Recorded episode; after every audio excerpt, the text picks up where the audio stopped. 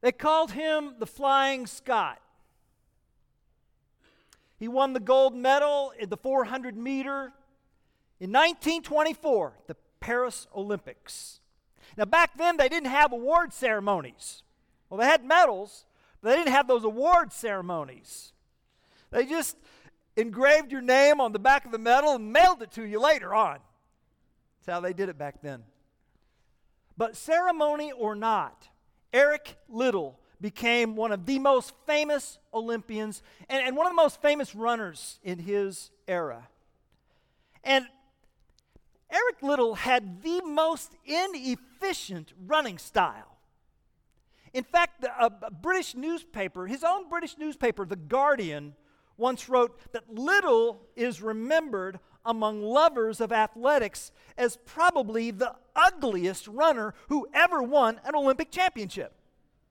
Well, when he, when he showed up at the 400 meters at Paris in 1924, his huge, sprawling stride, his head thrown back, his mouth open, his arms clawing back and forth, moved Americans and other sophisticated experts to just rude laughter as they mocked him. And even his own teammate, Harold Abraham, said, Yeah, it ain't pretty. but he wins medals. Hmm. Eric Liddell is the subject of a movie maybe you've seen, Chariots of Fire. Yeah. There's a line in that movie that has Liddell saying, God made me fast, and when I run, I feel his pleasure. Do any of you recall that line if you've seen the movie? Yeah. Truth is, Liddell never actually said it. Sorry. That's the truth. Um, the, the director of the movie wrote those words into the script for the actor who portrayed Eric Liddell. So, God made me fast. He never, he never, he never said that. Here's what he said. Here's what he said. Liddell actually said, God made me for China. Yeah. See? Yeah. That's an amen.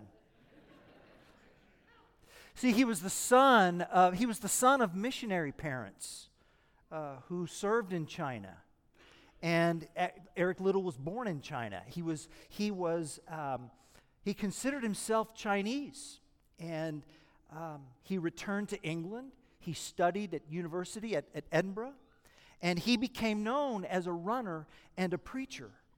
But, but the course of his life actually began after the Olympics. If you've seen the movie Chariots of Fire, um, uh, it, it just kind of closes with this little excerpt that tells of Eric Liddell going to China. But, but that's really where his life, the course of his life, started.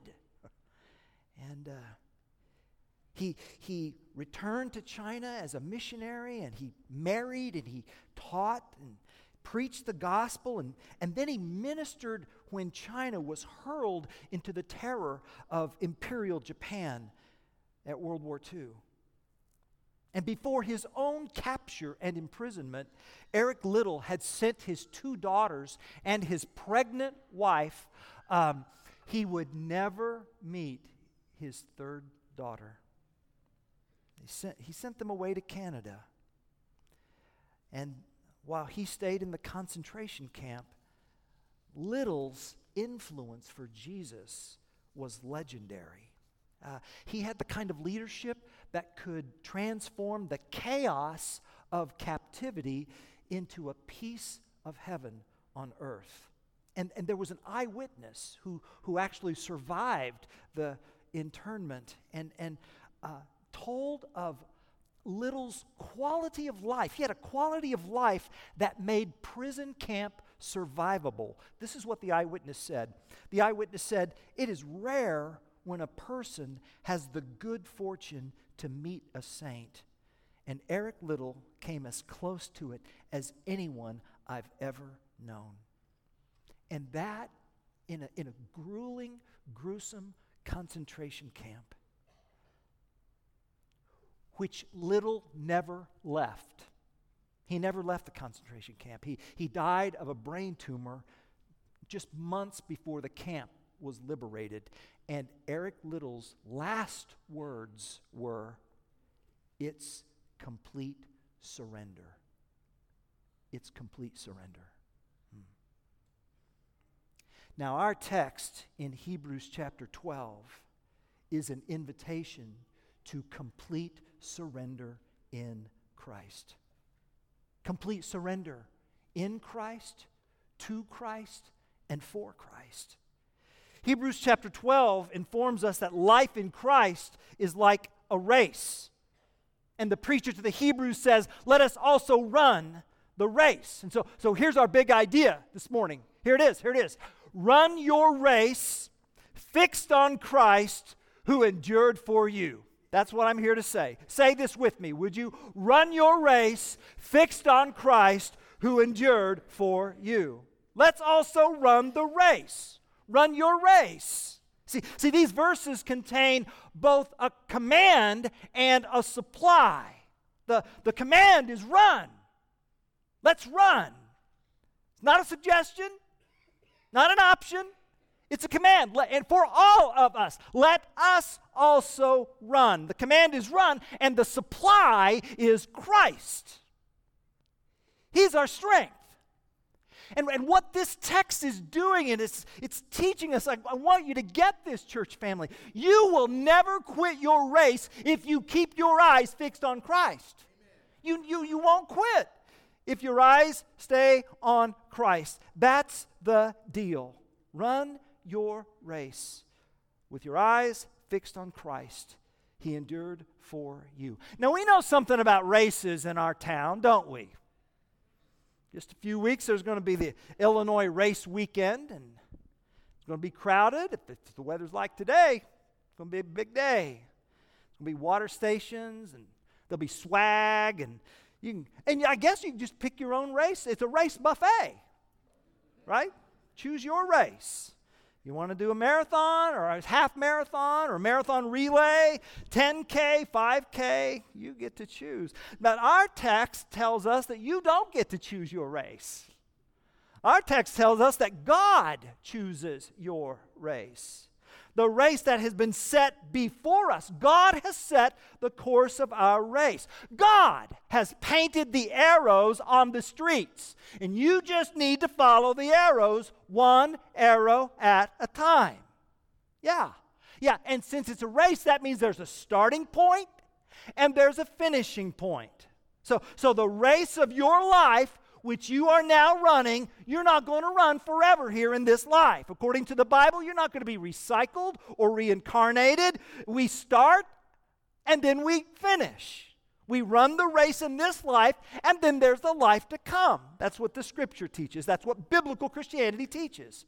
And in God's race, in God's race, there's no competition between one another. There's not. I'm not competing against you because you have your race that Christ has set for you, and I have my race that Christ has set for me. So there's no point in comparing one another because Christ has set the race that he wants you to run. What, what we are doing, though, is we are running together toward a common destiny, a common person. Fix your eyes on Christ. Now, I don't know everything about everybody's race in this room, but I, I, I know this. Uh, I know, I know that, that, well, I wish I could say it, but it's not true. That, that everybody's race is just sunny, flat, and downwind. Huh?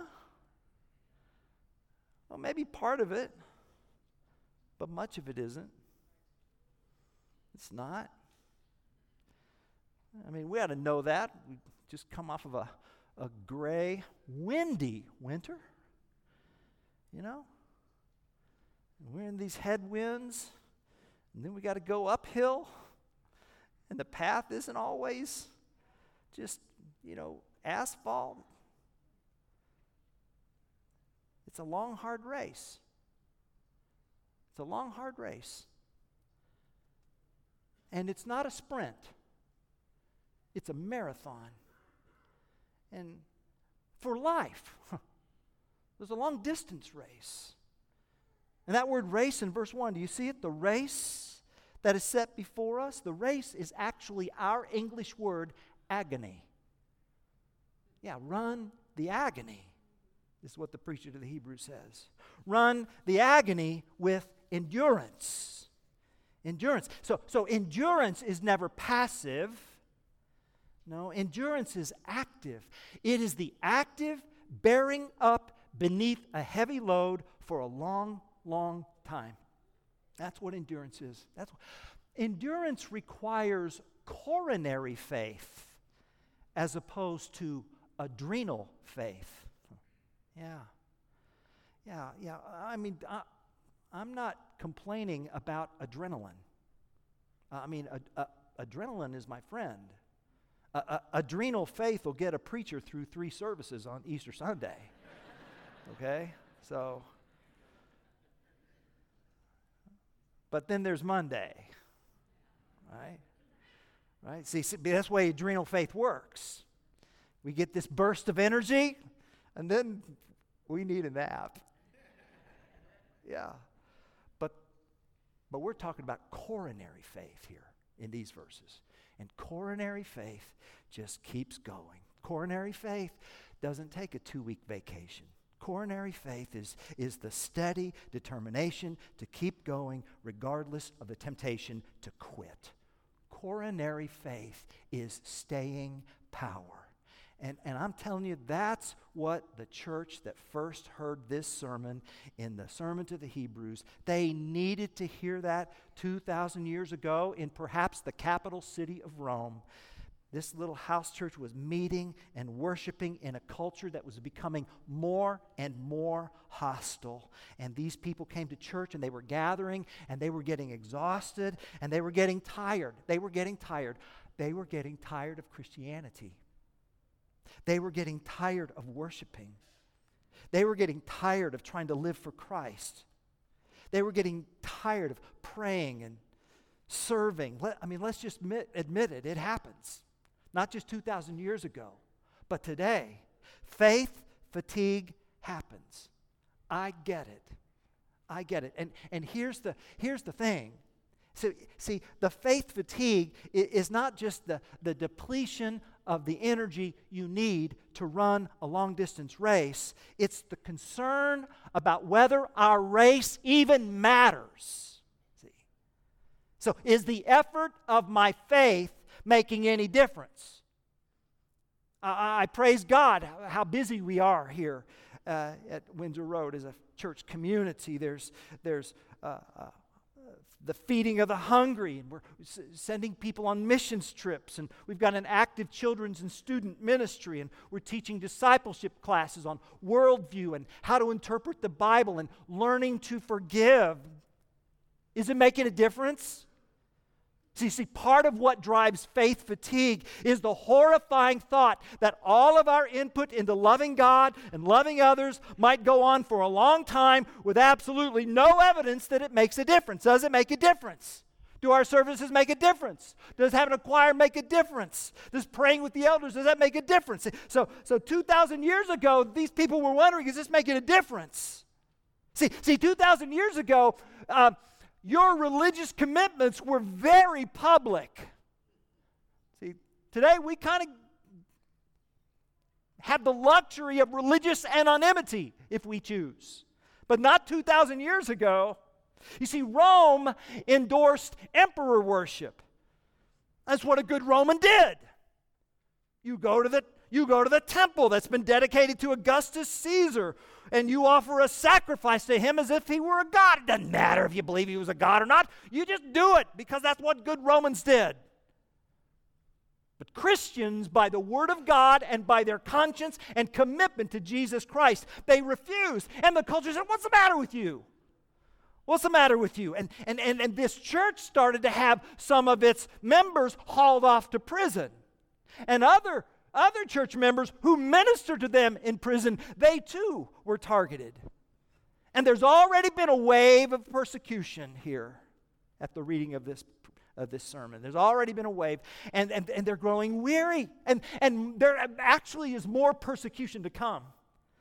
They're having to run the agony. And some of them just started to stop. And they started to shrink back. And they started to quit. What's a preacher to do? Scold them? Shame them? Hmm. Not this preacher.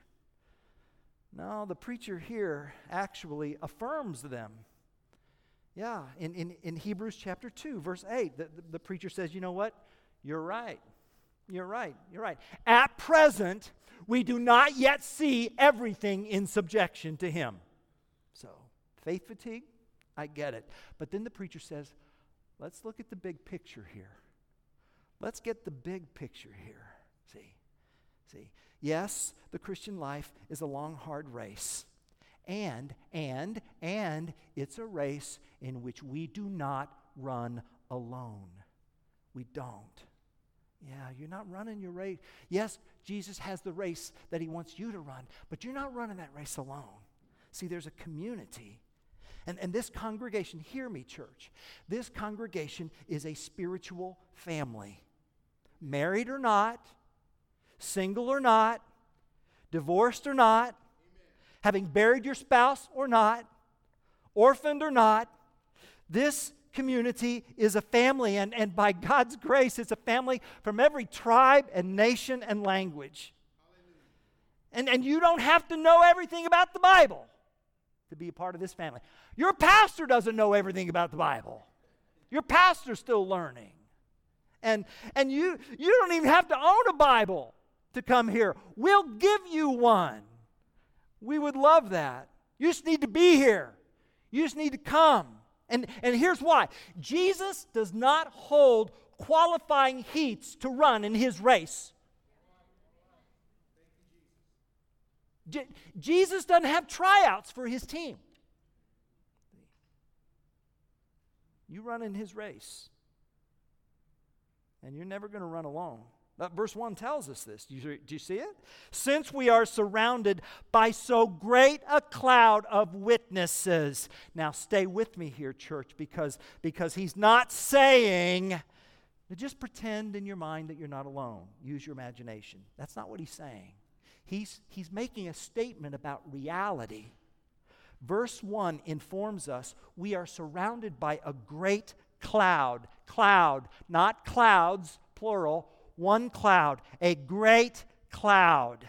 One cloud, one community, one people group comprised of faithful witnesses. The preacher claims that they are still alive, though their physical bodies have died. We're talking about the folks in Hebrews chapter 11 Abel, Enoch, Noah, Abraham. The, the spirits of these witnesses, these spiritual witnesses, live in the unseen yet very real heavenly realm. And they they constitute a single community, a cloud. And what are they doing? What are they doing? Look at the text. Look at the text.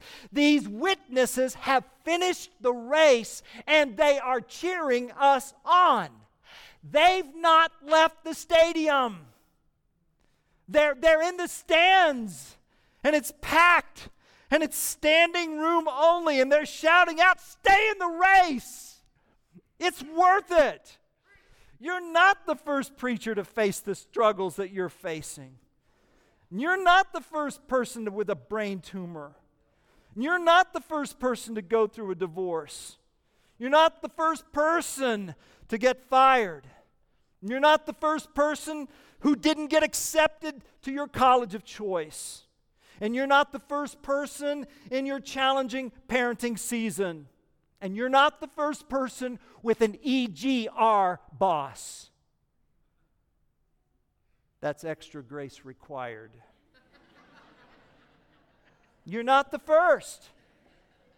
You're not the first. You have one, I, I can tell. Yeah.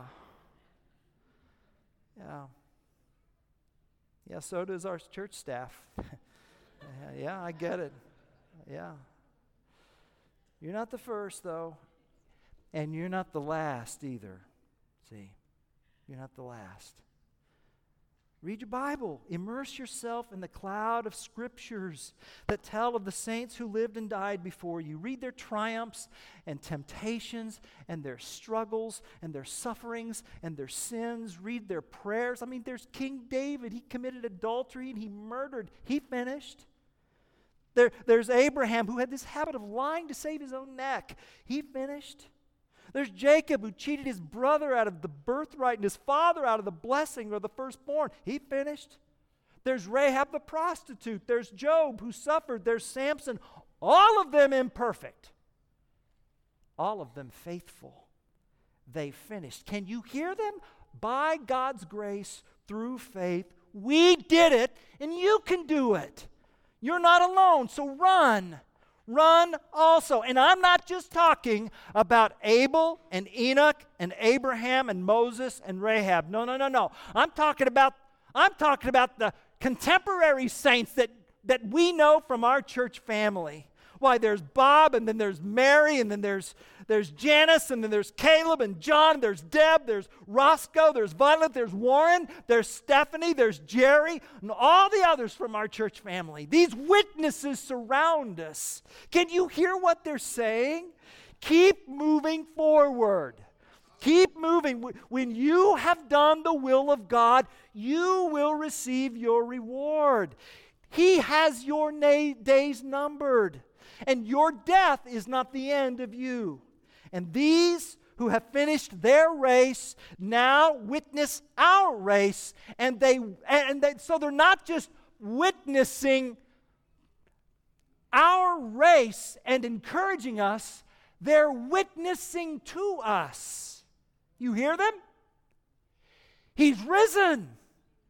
He's re- even now these witnesses are saying don't look at us Look at who we've been looking at the Lord Jesus Christ. That, that verb, looking to Jesus in verse 2, is, is actually the verb looking away. That is, looking away from the distractions and locking eyes on Christ, our, our author and perfecter. Oh, that's, ah, it's, it's, it's, it's the word arch leader and completer. It's archegos and closer. He's the champion. He's our captain. He's our prime leader. He's our pioneer. Jesus came and trailblazed a way for us. He came and he lived and he died and he was raised to life, never to die again. And he sent his Holy Spirit to live in us so that we can start the path and stay on the path and run the path and endure the path and finish the path. He's the arch leader, he's the closer. That's the word in verse 2 perfecter. Perfecter. Oh, oh, the Apostle Paul put it this way in, in Philippians. Paul said, He who began a good work in you, that's archegos, that's arch leader, will be faithful to complete it in Christ Jesus. That's the closer. Oh, Jesus did that. He did that. And why did he run? Look, look at what the text says. Who for the joy set before him endured the cross, scorning its shame. Scorning its shame. That's a, such a fascinating way to say it. How do you scorn shame? How do you do that? Well, remember, crucifixion was not just a torturous death, but it was the kind of death that was intended to publicly dehumanize the victim, degrade the victim.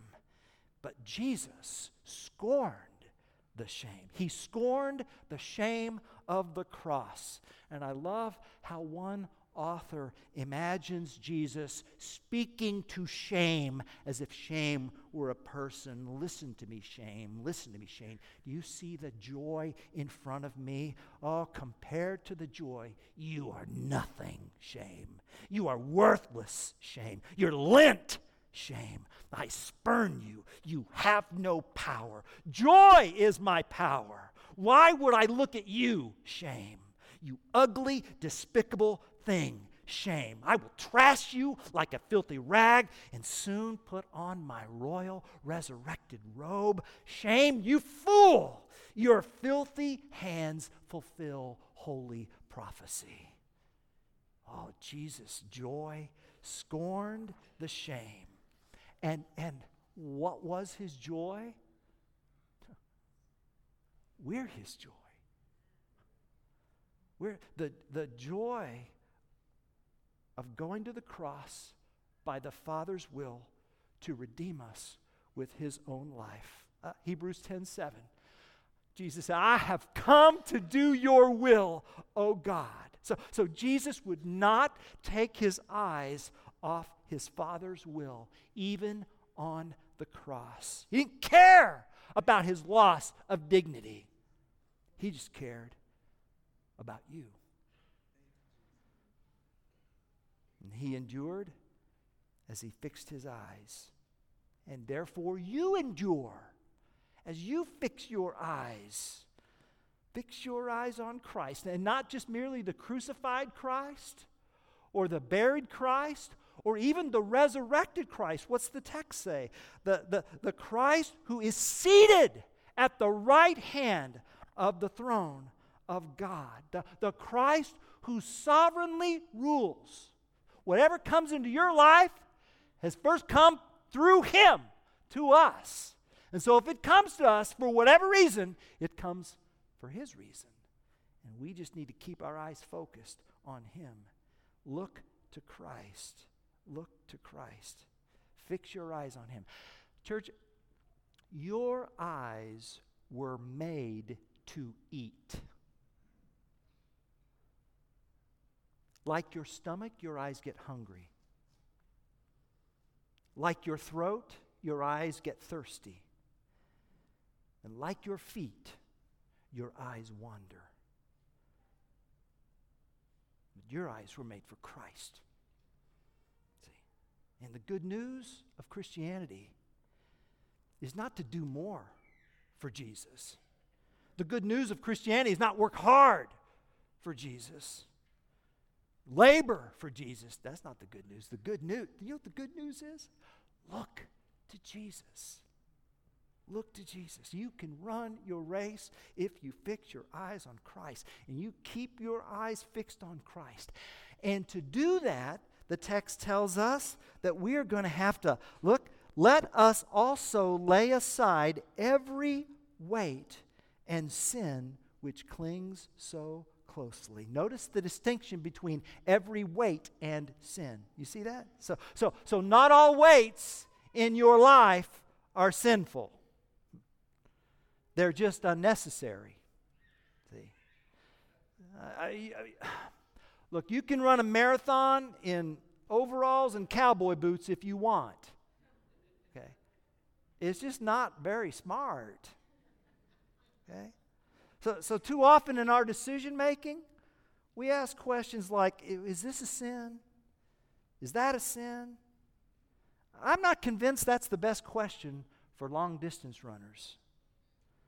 The better question is this Does this weight I'm carrying help me run to Christ? See? Don't ask what's wrong with it. Ask a better question Will it help me run? Will this help me endure for Jesus? Because if we're feeling weighted down and exhausted, the problem isn't Jesus. It's not. He's risen, He's energizing. And if we're feeling weighed down and exhausted, the problem isn't the race that's set before us. I want brother so and so's race, Lord. No, no, no, no, no, no. That's not the problem. No, the problem is something else. And that something else may be permissible, but it may not be beneficial. And if it keeps us from running an unleashed all out race, the preacher lovingly says to this congregation, get rid of it. Get, get rid of it. You can't run a marathon dragging a U Haul. Can't. Folks, sooner or later, life has a way of draining us of our own resources of our own strength, you know. The things we could handle when we were 31, they're just a lot harder to handle when you're 61. We, but it's true. You know this. It's true. We slow down. We just don't have as much energy. We grow weary and lose heart. We become faint hearted. Literally, we grow weary and lose our life. We just, the life just sucks right out of us. And we're drained. And the preacher says, I don't want that to happen to you. Being a Christian is not escapism. It's, it's not some pie in the sky pipe dream. It's seeing the world for what it is that this is a dangerous world, that bad things happen.